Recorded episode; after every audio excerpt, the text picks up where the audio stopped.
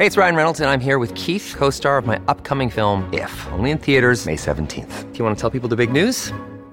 All right, I'll do it. Sign up now and you'll get unlimited for $15 a month and 6 months of Paramount Plus Essential Plan on us. MintMobile.com/switch. Upfront payment of $45 equivalent to $15 per month. Unlimited over 40 gigabytes per month. Face lower speeds. Videos at 480p. Active Mint customers by 531.24 get 6 months of Paramount Plus Essential Plan. Auto renews after 6 months. Offer ends May 31st, 2024. Separate Paramount Plus registration required. Terms and conditions apply if rated PG. Hello, everybody. This is Marshall Poe. I'm the editor of the New Books Network. NBN listeners like to read books and buy them. So we thought we'd tell you that right now our friends at Princeton University Press are having a remarkable site-wide sale. You can get 50% off books, including ebooks and audiobooks, with the code 50, F-I-F-T-Y, at checkout until May 31. You can save some real money on Princeton University Press books. I encourage you to go there and check it out.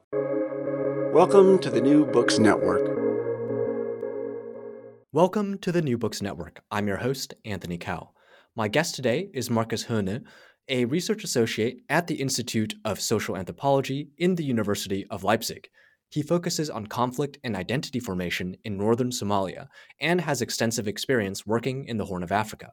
In 2015, he published a single-authored book named Between Somaliland and Puntland: Marginalization, Militarization, and Conflicting Political Visions. The book offers an intricate examination of conflict in the borderlands between the de facto independent state of Somaliland and the Somali region of Puntland. We are revisiting this book and talking with Markus today because in the past few months, conflict has again erupted around Las Anod, the major population center in the area that Markus's book focuses on. In this podcast, we will first learn more from Markus about the Las Anod conflict and hear about his most recent research from the last few months. Then we will take a step back and chat more generally about the role of social anthropologists amidst conflict. This is something that Markus and other scholars explore in Dynamics of Identification and Conflict, Anthropological Encounters, an anthology that Markus helped edit, which came out last fall. Markus, thank you for coming on the New Books Network. Anthony, thank you very much for having me. It's great to have you as well. Well, why don't we start our discussion? And I'd love to hear more about yourself and how you came to focus on Somaliland and the Horn of Africa at large. Yeah, so I mean, I started out in the late 2000s, and in the late actually 1990s, around 2000, when I was writing my master thesis at the University of Munich, and I wanted to do something on dynamics of peace and conflict, also on conflict prevention, because in those days, it was, after, of course, Somalia, the crisis in Somalia, then also Liberia, former Yugoslavia, Rwanda. So there were a couple of emblematic crises in the 1990s, and conflict prevention became a very important topic from the mid-1990s onwards. So I remember in my undergraduate, we had a seminar on that. And I was wondering, all these discussions on conflict prevention come from a state-driven, even Eurocentric perspective. So it's very much, in order to measure stability or fragility in certain places around the globe, you would look at, freedom of speech, equality, democratic institutions, elections, and all these kind of things. And I thought, as an anthropologist, that's all fine, but, there should be something like a human universal, which is in every society you have conflict, and in every society you have ways of settling conflict, right? It doesn't depend on state institutions. It doesn't depend on democratic institutions. So in each and every society throughout human history, conflict and conflict settlement was there. So anyway, my idea for my master thesis was to look at a case study to compare international ways of settling a conflict and local ways of settling a conflict. And then I was, my supervisor suggested the case of Somalia. So I looked into it deeply as a desk study for my master thesis. And literally, that was the time when I discovered Somaliland. So, this is probably funny today because this was the days when, like, for people like me, at least the internet was kind of a very new thing to explore. And, the literature on which I was relying normally throughout my studies was books, books which were published like sometimes decades ago. And a very recent book I could get was maybe 5 years old, So, but we didn't get information with what happened last month or last year. So something which came out last year was mostly not available for us. until we started using the internet. And, you know, during the final phase of my master thesis, I started using the internet after I had read all the books, you know, the classical books in the shelves on Somali issues. And then I started using the internet, and there was a website called IRIN, which was a UN website, which was accompanying the peace process in Arta, in Djibouti, in the town of Arta in 2000. And this was when I actually came across Somaliland. I mean, the most recent dynamics in Somaliland. I had read some stuff on the dynamics in the 1990s, you know, on peace building in the 1990s in parts of Somaliland, which was, you know, important for my thesis, because this was, so to say, the empirical material I wanted to use through the literature. But then I came across this news from Somaliland, which were indeed like just a month old or just a week old. And I became very fascinated that this Somaliland still exists, you know, that it continues, despite not being recognized, and so on and so forth. You know, and once I concluded my thesis, I was introduced to a Somali in Germany, you know, by one of the professors who had read my thesis, and he said, you know, why don't you chat? And then this guy in Germany, he was from Hargeisa. He originally from Hargeisa. He invited me to his home. He said, you know something about my country, about Somaliland. Why don't you come? Yeah, and then I got some money from my family and flew to Hargeisa, basically in July 2002 it was. And then I realized, wow, I mean, this is really amazing. This is something really there. I mean, you have been there yourself, Anthony, so in those days, Hargeisa was still, you know, you could see the traces from the civil war, right? You could see a lot of houses with hit by bullets and destroyed houses in the middle of the town. And Hargeisa was not like it looks today. I mean, it was pretty much smaller, and it had all these traces from the civil war. But at the same time, it already had traces of rebuilding. So I remember my first impression was, wow, it's very colorful. You know, the civil war had just ended, you know, less than 10 years ago. Actually, if you count the internal wars in Hargeisa, like until 1995, so I was there in 2002, though it was just 7 years ago that there was war in the streets of Hargeisa. And the big bombardment was not so long ago, the bombardment by Siad Barre in 1988. So anyway, against the backdrop of the history of violence about which I had read, I thought, wow, it's very colorful, and people are getting along, and they are cheerful, you know, alive. I mean, the streets are full of laughing and busy people, very industrious men and women. So I was quite impressed about that, you know. And then, you know, after I spent some time in Hargeisa by chance, I started venturing out into the regions. So I met a fellow traveler who was also an anthropologist, and she introduced me to a guy who took us to Erigavo. So we went together to Erigavo, and I realized, oh, it's quite different there somehow. It's also the, you know, how people are, and also probably what I would call now political positions were quite different in Erigavo than they were in Hargeisa. And then I returned to Hargeisa, and after a while I met a guy who told me, if you want to understand anything about Northern Somalia or about Somaliland, you have to go to Las Anod. And then I took my chance, and I took a taxi, public transport, like for a few dollars. And I went from Hargeisa to Las Anod all on my own, at a time when quite a few people said this is possibly a dangerous ride. And so I arrived in Las Anod. I stayed there probably for a good week, and I realized, wow, it's like a different world, you know, like politically speaking. In Hargeisa, everybody talks about the Somali National Movement, about the rebellion against Mohamed Siad Barre, about the liberation of the country from dictatorship, about rebuilding and peace building and democracy and so on. And in Las Anod, honestly, back then, I mean, people were wearing, you know, like this kind of little hats with the Somali flag on it, you know, this, you know, blue hats with a white star on top, or they were all these like wall paintings, these murals about Darwish, and Somali flag was visible in many places. So I realized, okay, this is like I'm supposedly still in the same country, but it, you know, it feels like a very different country. So that's when I decided to write my PhD about it, about these kind of political differences within a realm of just like a few, like 100 kilometers, 500 kilometers from Hargeisa to Las Anod. It's like traveling from Somaliland to another place, which is probably Somalia. But, you know, according to the colonial map, it was still part of Somaliland. So I was interested in going after this, what is behind this political dynamics which created these differences. Well, talking about the differences, can you introduce the conflict in Las Anod and the Somaliland, Puntland borderlands to those who might not be very familiar with it? Who are the key players, clans, state-like actors, and what have they been fighting about? Yeah, so I mean, I guess what most people know about Somalia in general is that Somalia fell apart officially. So it's called a failed state in 1991. And when the government of Somalia collapsed in 1991, the country was, so to say, captured by various militias, militia groups. And the northwest of the country was captured by the Somali National Movement. The northeast was eventually captured by the Somali Salvation Democratic Front, and the south was captured by various movements, but the most famous one is the United Somali Congress, USC, headed previously by Mohammed Farah Aidid, and then it splintered into two groups, one Mohammed Farah Aidid's group and the other one Ali Mahdi's group.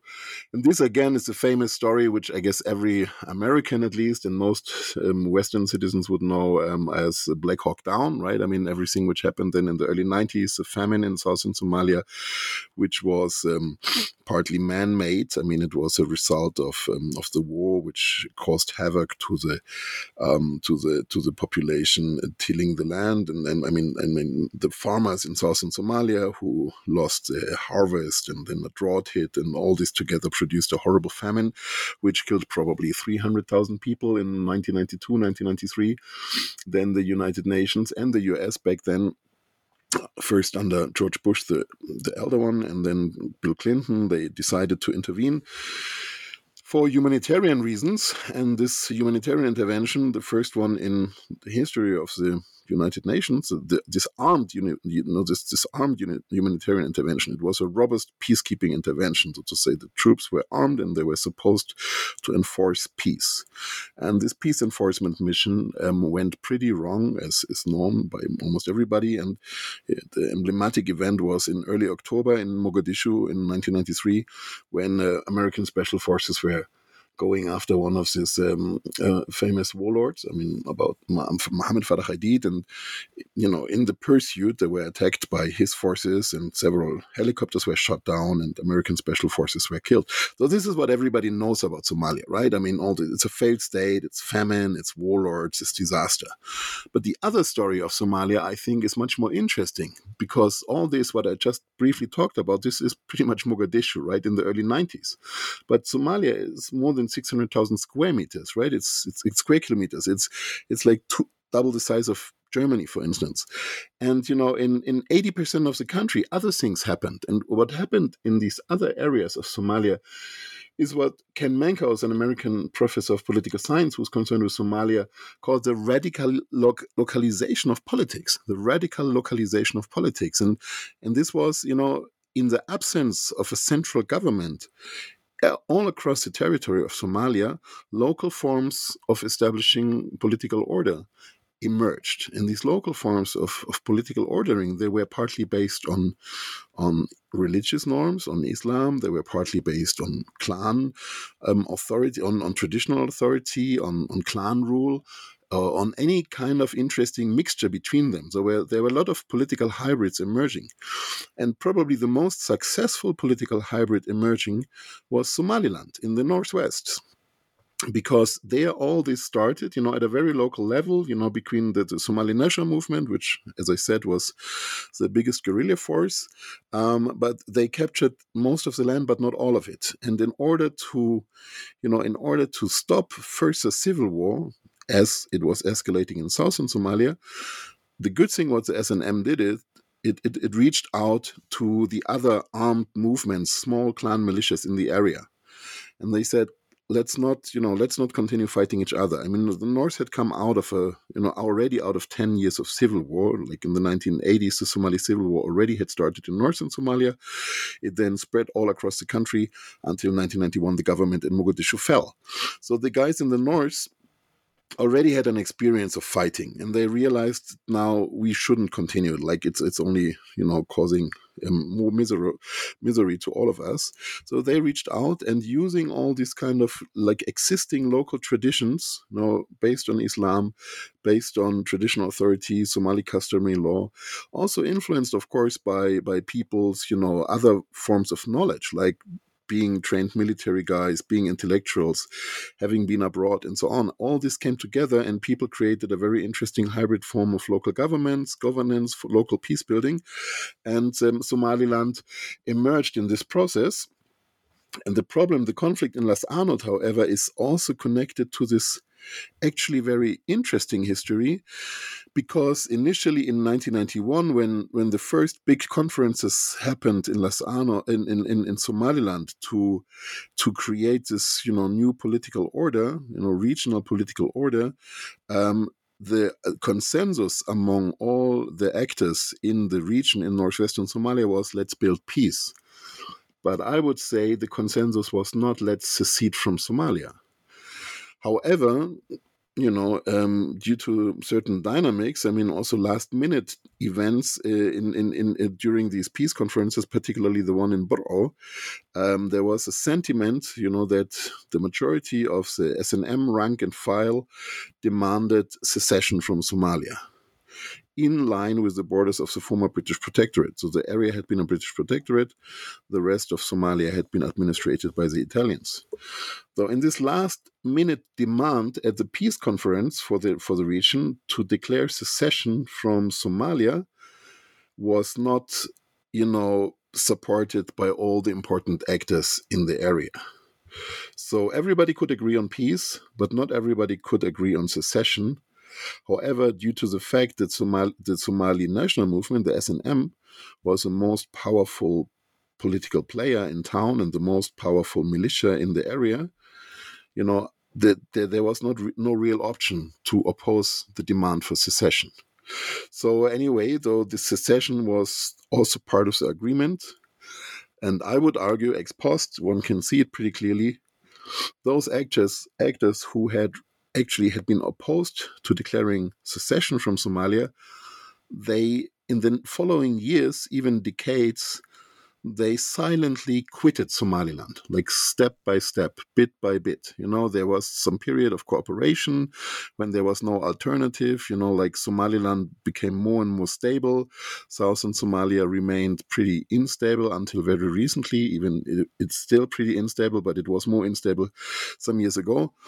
And against this backdrop, many actors acted rather pragmatically and said, okay, let's go with Somaliland as long as there's peace, but once Somalia is getting on its feet again, we will discuss re-establishing Somalia, and there will be Somali unity. And the tragedy is somehow in my eyes, so this has been the situation I could observe even when I was there in 2002. I saw this was very visible. Hargeisa was just, on the way to become a real capital. Somaliland was not recognized. It was a pretty funny place for most people. It was not a place to go for most foreigners. If you would tell anyone, in a political scientist, an international lawyer somewhere in the West that, you would go to Somaliland, people would have big question marks in their eyes. So, Somaliland was not known. It was not considered. The United Nations were actively against it. And I saw it in 2002. It's a small place, and people even in Hargeisa were pretty moderate. People said, we experienced a lot of horrible violence by the Somali government in the 1980s, and thanks to God now we have our peace and we have our land.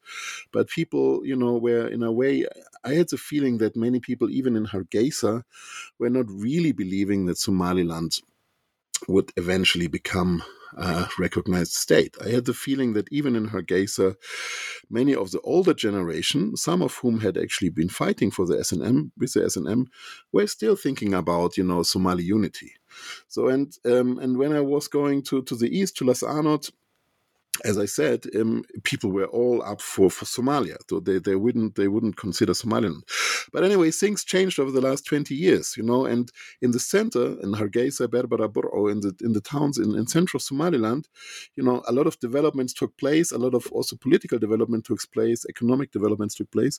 So I mean, Somaliland became more and more real. Right, I mean, if you have been there recently, if you enter Somalia Hargeisa now, you go to an international airport, Mohamed Ibrahim Igal International Airport. It feels like, to me at least, it feels like pretty much an international airport. Particularly if you go to town, I mean, I would say, wow, Hargeisa has been. It looks like an East African or Northern Horn of African capital. You know, it's a big city. It's flashy. It has skyscrapers. It has a lot of fancy new buildings, beautiful cafes, big malls. So yeah, you can. I would say it's you know, for me at least, it feels like Djibouti or parts of Addis Ababa, or you know, it's wow. But things have been developing quite differently in the East, and that's a tragedy. So those people who did not actually support secession in 1991, they didn't integrate, and there was a bigger and bigger gap developing between what happens in central Somaliland and what happens particularly in the East, you know, where I wrote my book about. And so today you have a situation where you have a young generation, like those around 30, maybe between, you know, younger than 35, who have grown up in central Somaliland, who believe Somaliland is, you know, their country. That's where they have been born, and that's all they know. And they very often have never traveled beyond Burao, though they remained in the central areas. And they think the whole country looks like Hargeisa, Burao, and Berbera, right? You know, and you have at the same time a whole generation of young people in the eastern regions, particularly in places like Las Anod or Baran, who have grown up in a very marginal area and who have grown up with all these, you know, these histories of, you know, actually we once were Somalia, and Somalia was a wonderful country, and then it fell apart. It was broken actually to pieces by all these militias, and now we are still trying to recover, and we are hoping for Somalia to emerge again. So you have a whole generation of young people in the eastern areas who grow up with this kind of narrative. And, you know, the clashes which we can observe in this year, I mean 2023, since January, February, in my eyes, they are the product of this long history of drifting apart. You know, like Somaliland on the one hand was this wonderful, creative place where hybrid forms of political order and hybrid forms of peace building were implemented. That's where I wrote my master thesis all about. And in those days, I thought Somaliland is a wonderful example for, excuse this kind of a little bit flat expression, but African solutions for African problems. Right? I mean, Somaliland was a self-made country, and it settled the conflict without much external help. And one has to recognize that. And I will always hold Somaliland, people of Somaliland, in high regards, because they set a real wonderful example. But at the same time, unluckily, in the last couple of years, Somaliland became a place where you realized somehow people drifted apart. And those guys who live in Hargeisa today, they have somehow no clue about the everyday reality of those people living in Las Anod, and vice versa. And this has been a political conflict for a long time, but now it has become militarized, and people are all up in arms, you know. And in Las Anod, you have something like 8,000 armed men, you know, mostly from a particular clan called Dulbahante, but also supported by other close relatives from other clans. So these guys are now ready to die to fight for Somali unity. On the side of Somaliland, you have thousands of young soldiers in the Somaliland army, who mostly belong to the bigger clan formation called Isaac, who believe, well, this is all our territory, and they are ready to die for that, for a land which they actually somehow never really owned, you know. So this is this tragedy, how a very interesting story of local level, bottom-up peace building turned into a pretty vicious fight over political visions, which now costs the lives of thousands of people, actually. Well, we'll get back to the current conflict, but I did want to make sure that we talk about your 2015 book, which is probably one of the most detailed English language texts about state building and conflict and these local formations in the Somaliland and Puntland borderlands. I'm wondering if you can walk us through the main points of the book really quickly. Yeah, so I started already a little bit talking about that, of course. So yeah, the book is actually based on many years of research. So as I said, when the first time I was in the area was in 2002. Back then I did not have a grant. Then I got a PhD grant in 2003, and then I spent 15 months on the ground between 2003 and 2004. And then afterwards, I followed up over the years with different projects and grants, from 2008 onwards. And this book, Between Somaliland and Puntland, is essentially based on, I would say several years of, research on the ground. I mean, probably 2 to 3 years of fieldwork on the ground over the years. And for me, it was also a chance, to write something which captures a dynamic, right? I mean, I could have probably written a book in 2005 or 2006 based on my 15 months of field research. For different reasons, I didn't do that. I mean, also because I was caught up in other things. But anyway, for me, it was lucky that I produced the book, so to say, after a few years only, and then I could capture dynamics in the region over the years. And on the one hand, I mean, a couple of points I'm making. So I think one thing is getting a sense of, these borderlands, very often. So I'm a political anthropologist, and some of the topics I'm talking, of course, also political sociologists who talk about, political scientists who work empirically, people who work who work in Africa, Klaus Schlichte in Germany, a German professor of political science Klaus Schlichte has been working in Mali, I think, in other places, or Trutz von Trotha, or Pierre Engelbert and others. I mean, all these people who are political scientists, even also Ken Menkhaus, of course, and Roland Marshall in Somalia.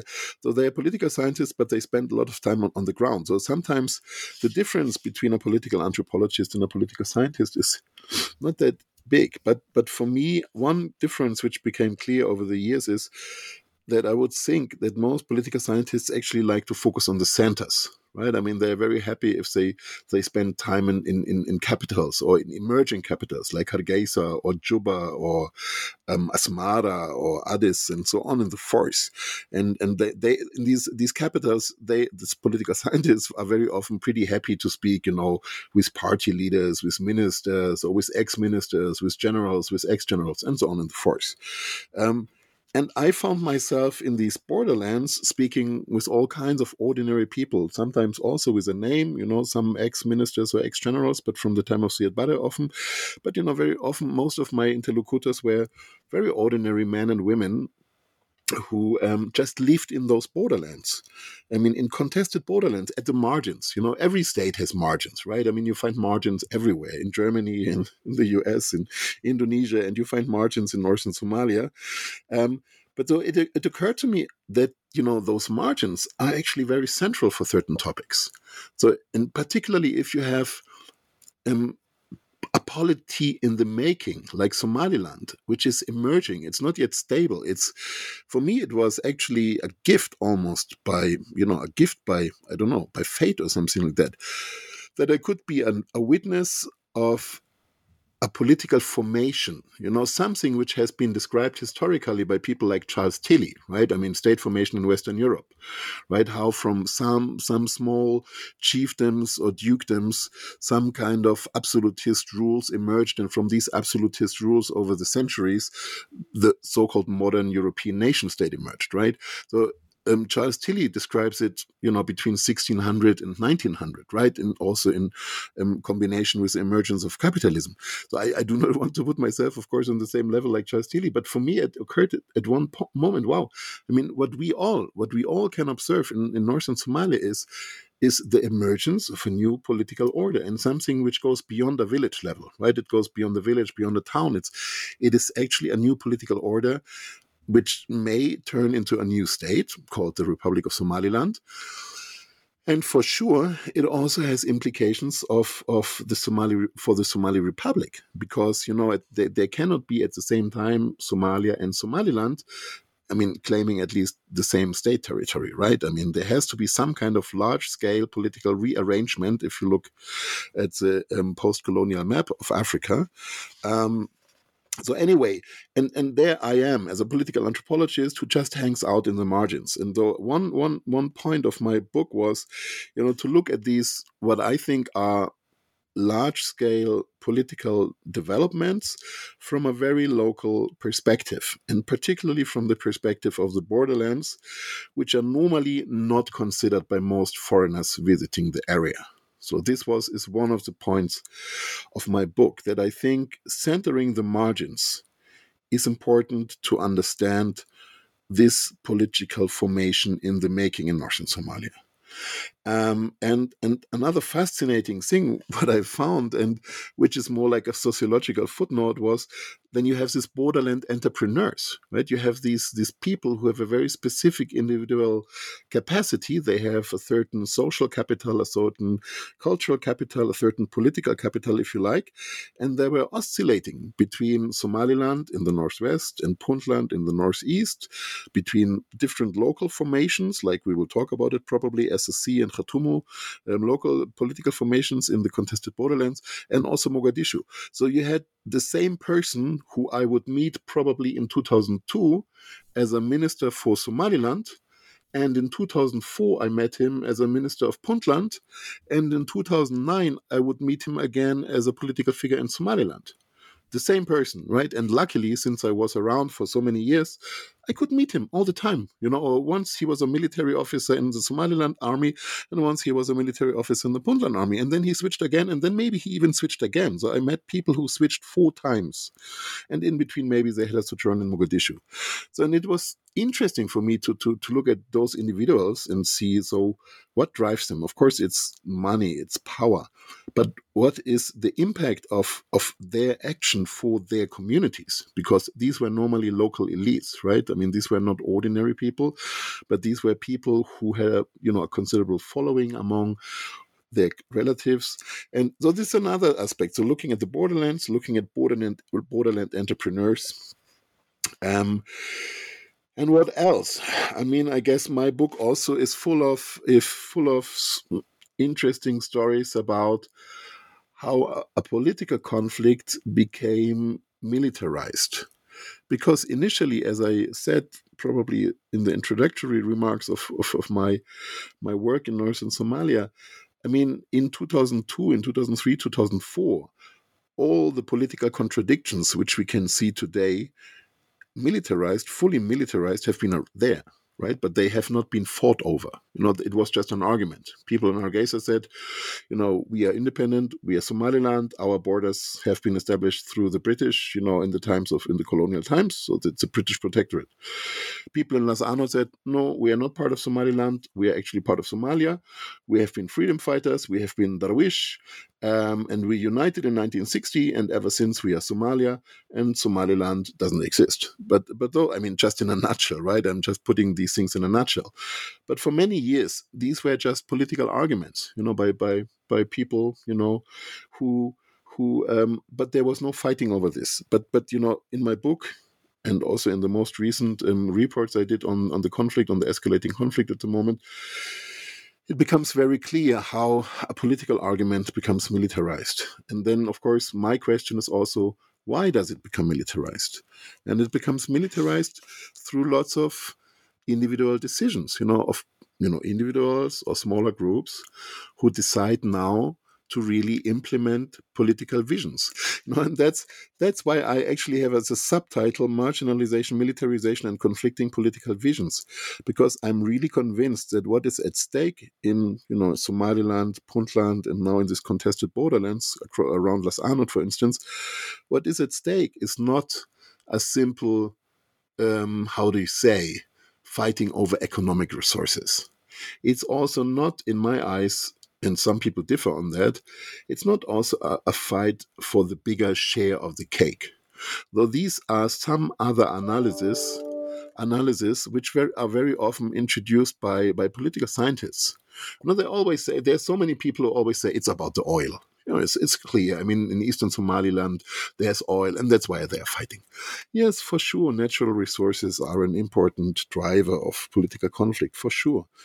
But, you know, over all those years in which I spent time in those areas, and particularly in these marginalized borderlands, and I was speaking not only with very important people, but with ordinary people, with men, and particularly also women, and the younger generation, it occurred to me, at least it occurred to me, that what these people are concerned is really a political vision. You know, how should Somalia look like? Or, on the other side, how should Somaliland look like? And it's, in my eyes, it's not so much about oil, it's not about natural resources, it's not so much about getting a bigger share in one of those regional governments. It's pretty much the dream of either Somaliland or Puntland, you know. And, you know, I'm trying to argue that in my book. I would say that this is an important factor to consider. And this, I would think, is rarely considered in literature on political conflict in Africa. It's very often resource curse, right? I mean, it's about natural resources, you know. Or there are some kind of statist discourses. I don't know. It's just like this, who gets, you know, a certain group feels marginalized and feels underrepresented in the government and so on, that they are fighting for a bigger share in the government. Yeah, but somehow for me, these things play a role. But, you know, I cannot help but say, I think there's something else at stake in northern Somalia, and this is something to do with political visions, and that's what my book is also about. And then how these political visions actually become, so to say, not only a bone of contention, but really the driving causes for really hands-on military confrontation. So what we see today is, and this was visible already for my 2015 book, I mean, people are forming militias, and these militias start fighting. And initially, it's not very substantial. You know, those people being killed in, you know, from my book covers at the time until 2015. So, I mean, the militia fighting started, I would say, in 2009. So there was a group called Solsanak and Ain formed, which I document in my book. And it was a very small movement, to be honest. I mean, it was a few hundred guys with very few military equipment, and they were trying to challenge the Somaliland army in their area in eastern Somaliland, and they couldn't stand a chance, to be honest. You know, and there were a couple of skirmishes with a couple of people getting killed, and there was a bigger clash over in a place called Kalschale, which is very local. Nobody knows it, but you know, for me and for local people, it was actually a big thing. Kalschale fighting 2011, but let's say there were 100 casualties, right? Injured, maybe 70 injured and 30 killed, roughly like that. It's in my book. It's documented. So I mean, this is very small stuff. I mean, in Somalia, there's, you know, many bigger crises going on. If you look at southern Somalia, the fight against Al-Shabaab, you have hundreds and hundreds of people getting killed or injured, even thousands over the year. But it was just the beginning, you know, and this beginning, you know, gave birth to another movement, which is called Khatumo. And Khatumo was established in 2009, and this was already much better organized. And for me as an anthropologist, it was fascinating to see. I mean, I could follow up live, actually, through my friends on the ground. I could follow up live how Khatumo was established, what kind of lessons were learned from, you know, the failure of the Solsanak and Ain movement, 2009 to 2011. So Khatumo was established 2012. And in preparation of Khatumo, people, you know, tried to do it much better than, you know, in the borderlands, they tried to do it much better than they did before. Though there was lots of local consultations. Many of my friends who were intellectuals, who were, you know, university people, who were humanitarian people, they got involved, you know, in community consultations. So for me, it was fascinating to see that, like, these people are now really discussing their political future, and they take action. You know, it's like. Four months later, all these consultations climaxed in the declaration of Khatumo State of Somalia, which was much better organized than SSC. And then they tried to liberate the area seriously, and there were more serious clashes between Khatumo forces and Somaliland forces, and also Khatumo forces and Puntland forces, because, interestingly, I mean, this is not very detailed, but, you know, initially there had been some kind of alliance between those people, you know, in the eastern Somaliland and Puntland, but then in 2012-13, this alliance had broken down, and so on and so forth. I don't want to go into more details here, but But so for me as a political anthropologist, it was interesting to follow up all these dynamics, how actually political visions were implemented. And anyway, and my book is, about that. Basically, making state, war-making is state-making, and state-making is war-making. A little bit like this Tillian dictum, it became reality in eastern Somaliland. Well, it's been 8 years since you wrote the book Between Somaliland and Puntland, and you've been continuing to monitor the region and the conflicts going on there quite closely, and we're just back there a couple weeks back. Can you talk a bit about what has changed, what has stayed the same, and also what has being there on the ground allowed you to see that others may not have? So I was there in early May. I was in Las Anod, which is the center of this conflict now in eastern Somaliland, or between Somaliland and Puntland.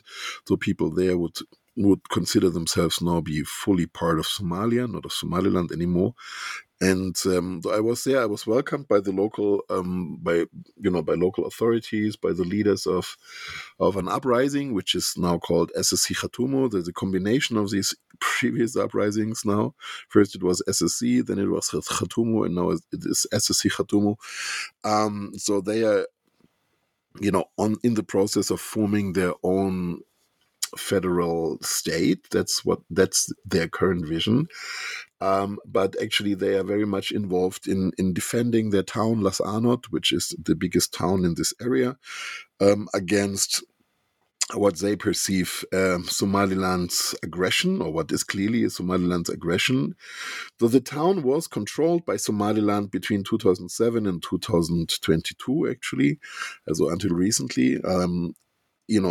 I followed up with this controlling of Somaliland, of Las Anod, and for many people initially it felt like an occupation, and eventually in the last couple of years the inhabitants of Las Anod somehow arranged with the Somaliland administration.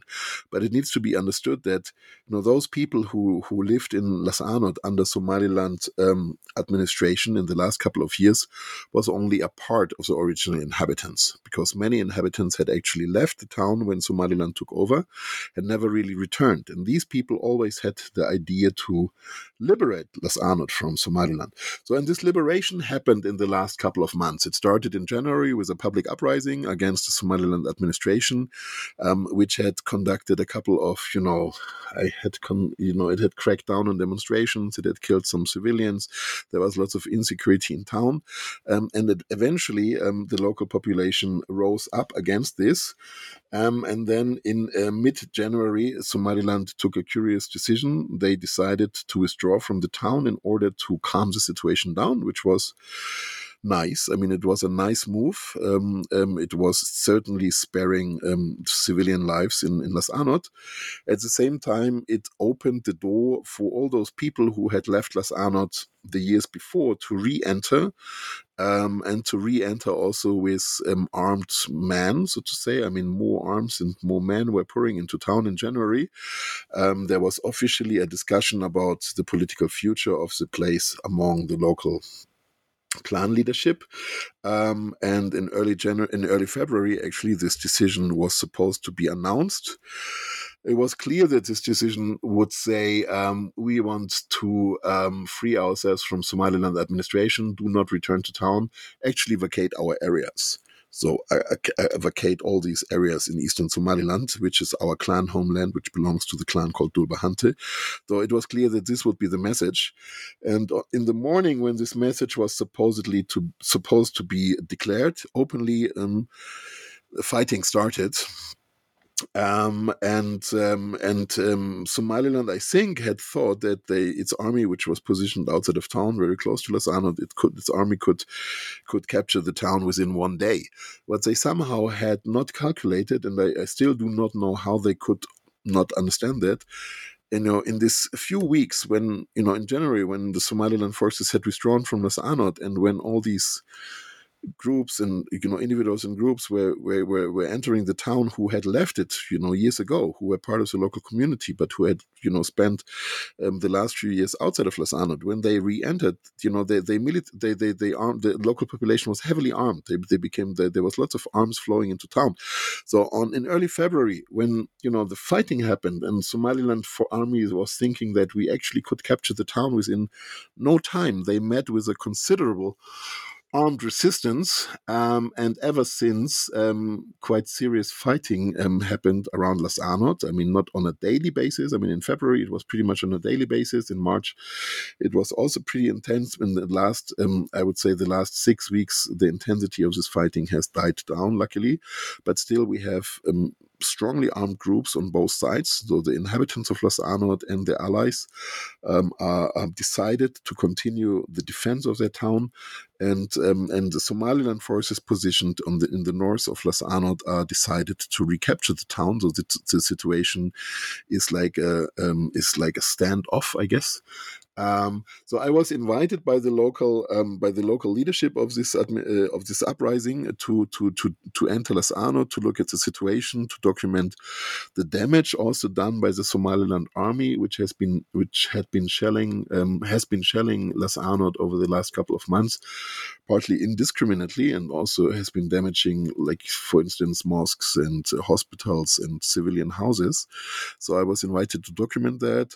I was able to interview many of the political and military leadership, but also humanitarian actors, medical doctors, nurses, NGO people in and around Las Anod, and, you know, to get a first-hand experience of the situation and write a report about it. So which I did. The report was published on 8th of June with an institute called RAD, Institute for Peace Research, and I think it informs everybody who wants to be informed, at least about what's going on the side of those people defending Las Anod. Yeah? Of course, on the other side, what is actually the reasoning of people in Hargeisa, the government of Somaliland. This report doesn't touch too much on this, but it's actually pretty well known. So Somaliland is fighting for what it considers its own territory, because Las Anod and the surroundings have been included in the former British Protectorate of Somaliland, you know, which existed between 1880s and 1960. And the Republic of Somaliland today claims that it's basically the successor of the British Protectorate, right? So the Somaliland government actually wants to control the land. But those people living there in the eastern regions, they do not want to be controlled by Somaliland. So my impression was, so to say, first-hand experiences from a city which is under siege. So, yeah. Got it.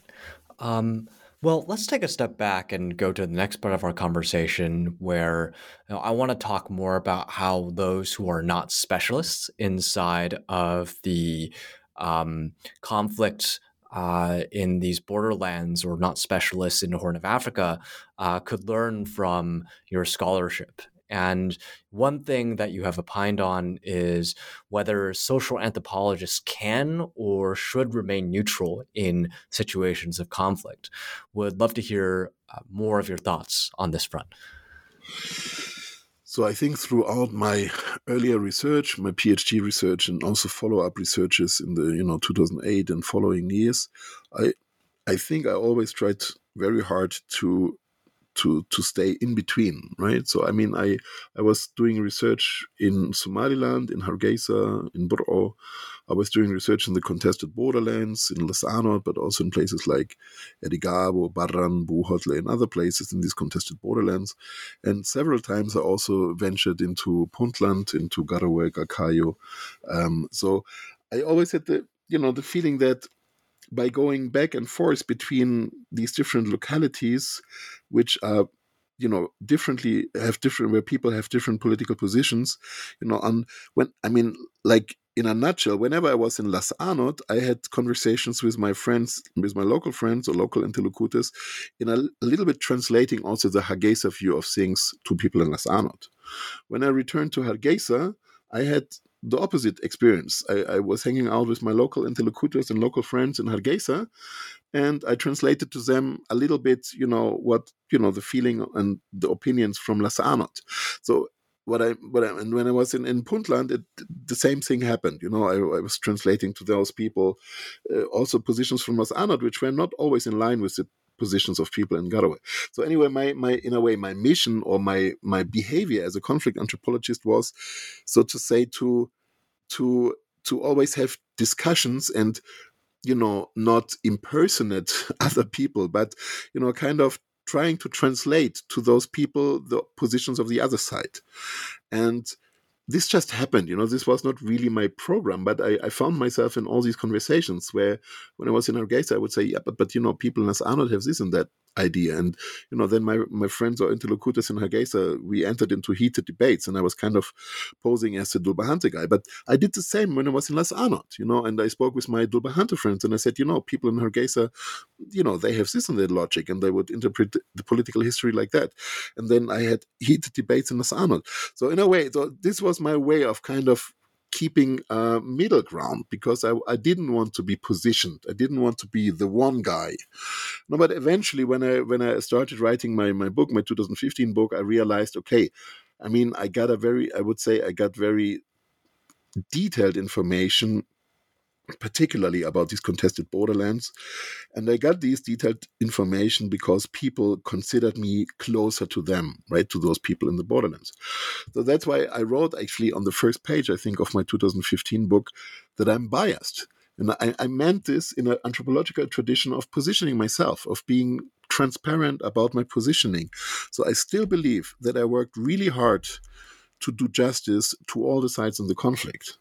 Nevertheless, as it happened over the years, I got somehow a bit closer to some people, and I do not mean this as an individual basis, but I also somehow I delved deeper into the political positioning of those people in these contested borderlands. And that's why I wrote in my book, I'm biased. Some of the information I can present in this book, I can only present because people had an extra trust in me. People in these contested borderlands had an extra trust in me. And I wanted to be transparent about it. It's absolutely clear to me that I'm not a clan person. I'm not a member of one of the local clans. I also do not want to write an academic work or a pseudo-academic work, which actually is only just speaking for one group. For me, this is completely boring. But at the same time, I want to be transparent. It's clear that I only got certain information because I was close to some people, or closer to some people than to others.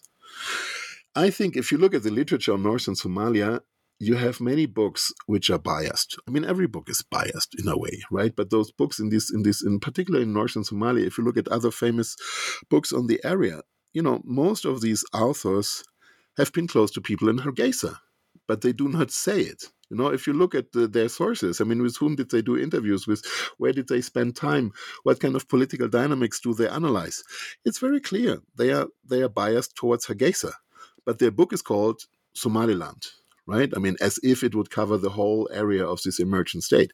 So I wanted to make a difference. I wanted to say, here I am. This is my positioning. I still want to talk about the conflict dynamics in the whole region, but I took it from a certain vantage point. So now things changed very recently. So after I have written also quite benevolent, positive accounts of the dynamics of the emergence of Somaliland as a de facto state. I have been a critical observer of dynamics in Somaliland.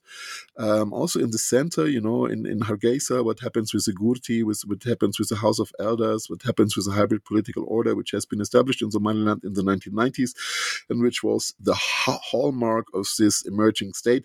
So in my eyes, it got corrupted. So it also got corrupted in the eyes of many Somali analysts, by the way, so who I'm quoting extensively in some of my papers.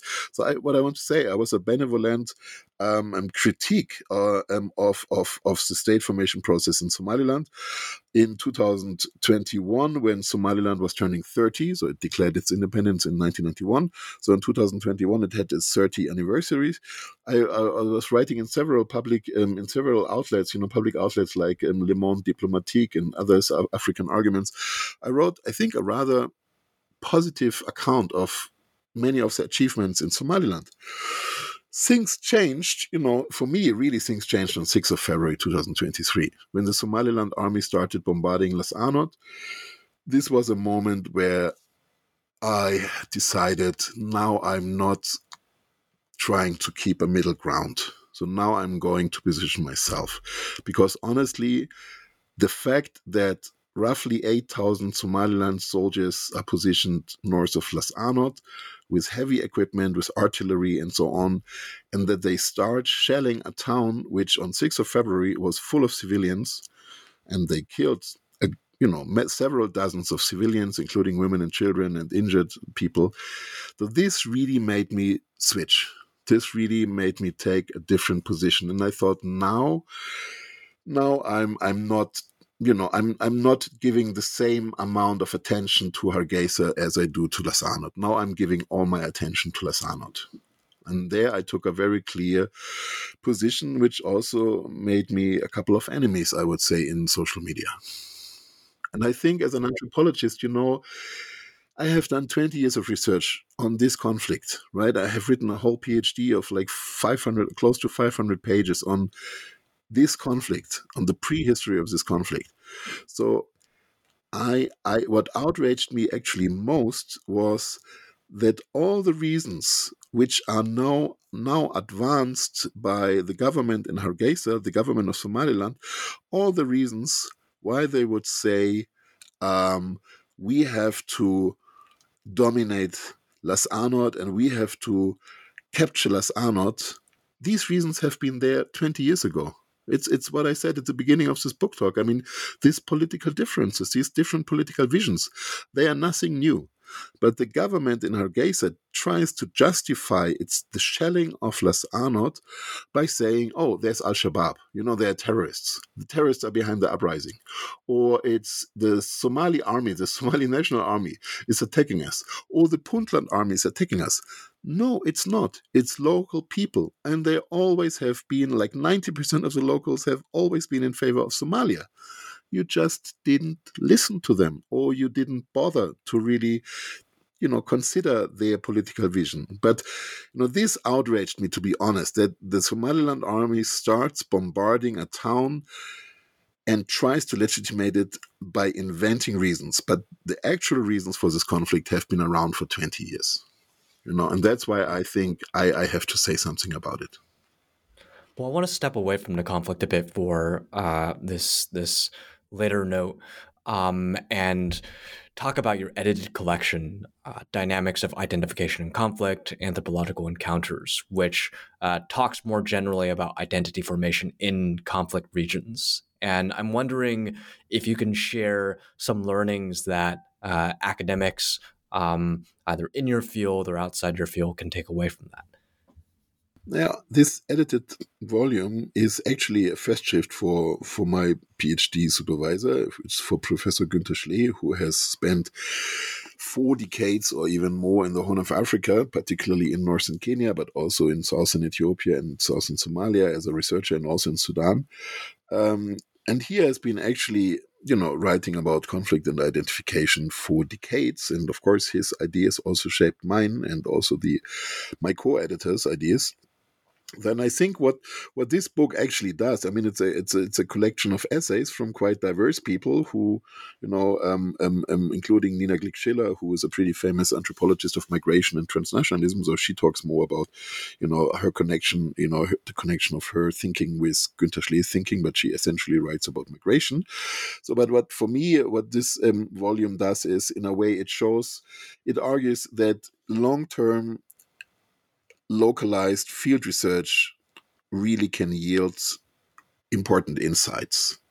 So that's what in a nutshell, I mean, the book is about many different things, but for me, at least when it comes to dynamics of identification and conflict, I mean, what Günther Schlee has done, I mean, he spent literally 4 decades in the Horn of Africa following up conflicts and dynamics and, political changes on the ground, particularly in northern Kenya, but also southern Ethiopia.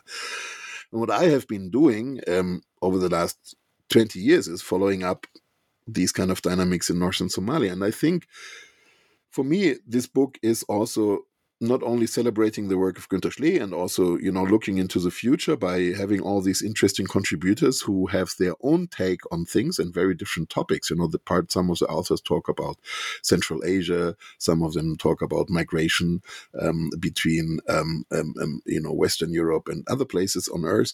So it's quite diverse. But for me, what it all shows is that long-term in-depth field research can produce important insights, and it also can be systematized. There are certain logics to conflicts, right? And this is also what Schlee emphasizes, and that's also what I would emphasize regarding the situation in northern Somalia. One small lesson, which is nevertheless important today.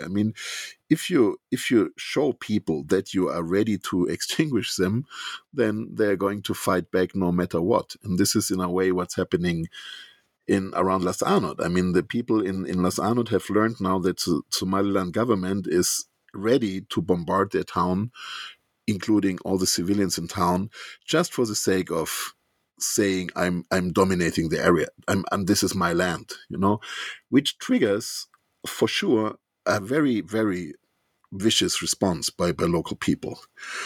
And there are certain logics to conflicts, and I think this is what Schlee says, what we kind of analyze in this book, and what I'm trying to follow up in my field. Though, what are the local logics? How are conflicts interpreted, and what are the actions following from this conflict, and how do people maneuver the, say, conflict areas? And I think this book, Dynamics of Identification and Conflict, gives a lot of empirical examples of maneuvering and human ingenuity in conflict situations.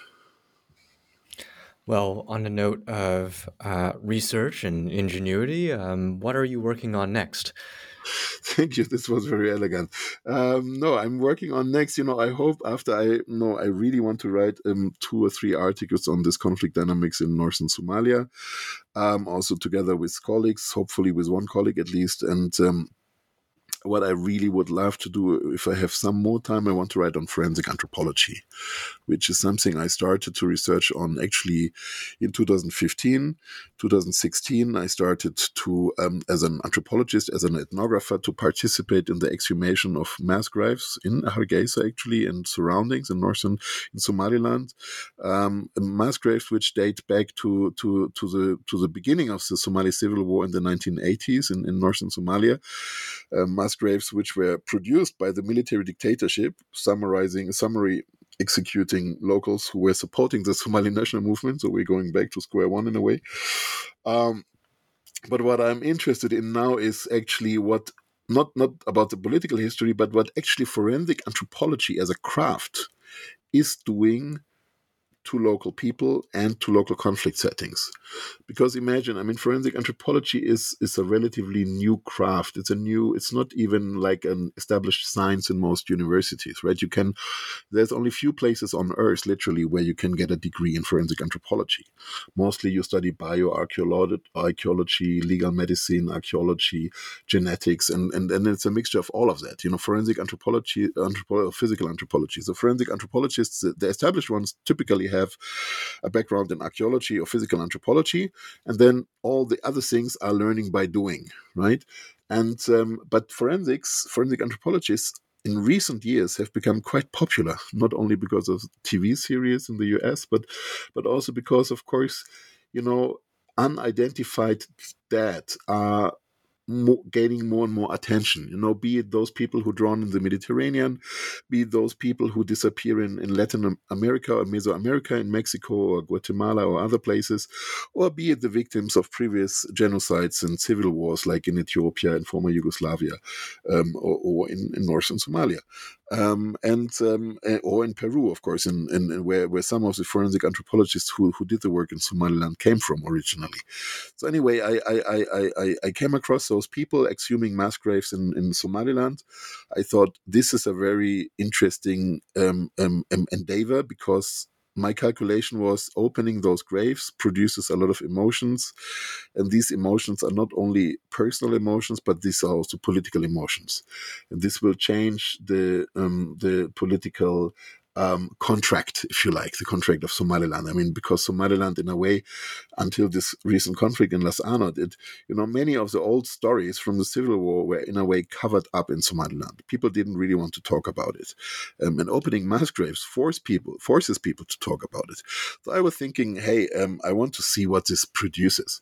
But when I was doing participant observation with those forensics in Somaliland, I realized it's actually interesting to look at it from a different perspective, not only from this local politics perspective or like emotions perspective, but so what is this craft actually? So what are they doing, and what do they do in different cultural contexts? So I was thinking, again, people have, all humans have a culturally specific way of relating to death, right? I mean, death is a very sensitive issue. It challenges humans because, suddenly a loved person of your community, a member of the community isn't anymore. So there's old sociological literature by Robert Hertz and others from Durkheim School who had written very interesting stuff in the early 20th century on death and rite de passage, like Van Gennep and so on. Anyway, and I thought, okay, forensics in a way, they are reopening this whole thing, right? I mean, people are dead, and all this for many dead people, rituals were held, even if those are disappeared dead. And forensics bring back those bones, and they bring back all the old histories. So how do people in different locations around the globe relate to this endeavor? And so this is what I want to write about, forensic anthropology and cultural context. So I'm doing a comparative study between northern Somalia, Somaliland, and the highlands of Peru, where lots of exhumations happened in the wake of the armed conflict in the 1980s, with Sendero Luminoso fighting the Peruvian government. So, and the forensics who were doing the exhumations in Somaliland in 2012, 13, 15, 20, and so on, they were originally from Peru, and they had started their craft in the highlands, in the Peruvian highlands. So, and I wanted to do a comparative study on forensic anthropology in these two different settings. Well, look forward to seeing that work about forensic anthropology come out in the near future. Other than that, thank you very much, Markus. This was an enlightening conversation. Listeners, if you want to learn more about what we discussed in this episode, look out for Markus's books. There is Between Somaliland and Puntland. Then there is Dynamics of Identification and Conflict, and Markus also has different reports about the ongoing conflict and broader issues in the Somaliland, Puntland border regions that we can link to in the show notes. Markus, thank you again for coming on the New Books Network. Welcome, and thank you too. Bye.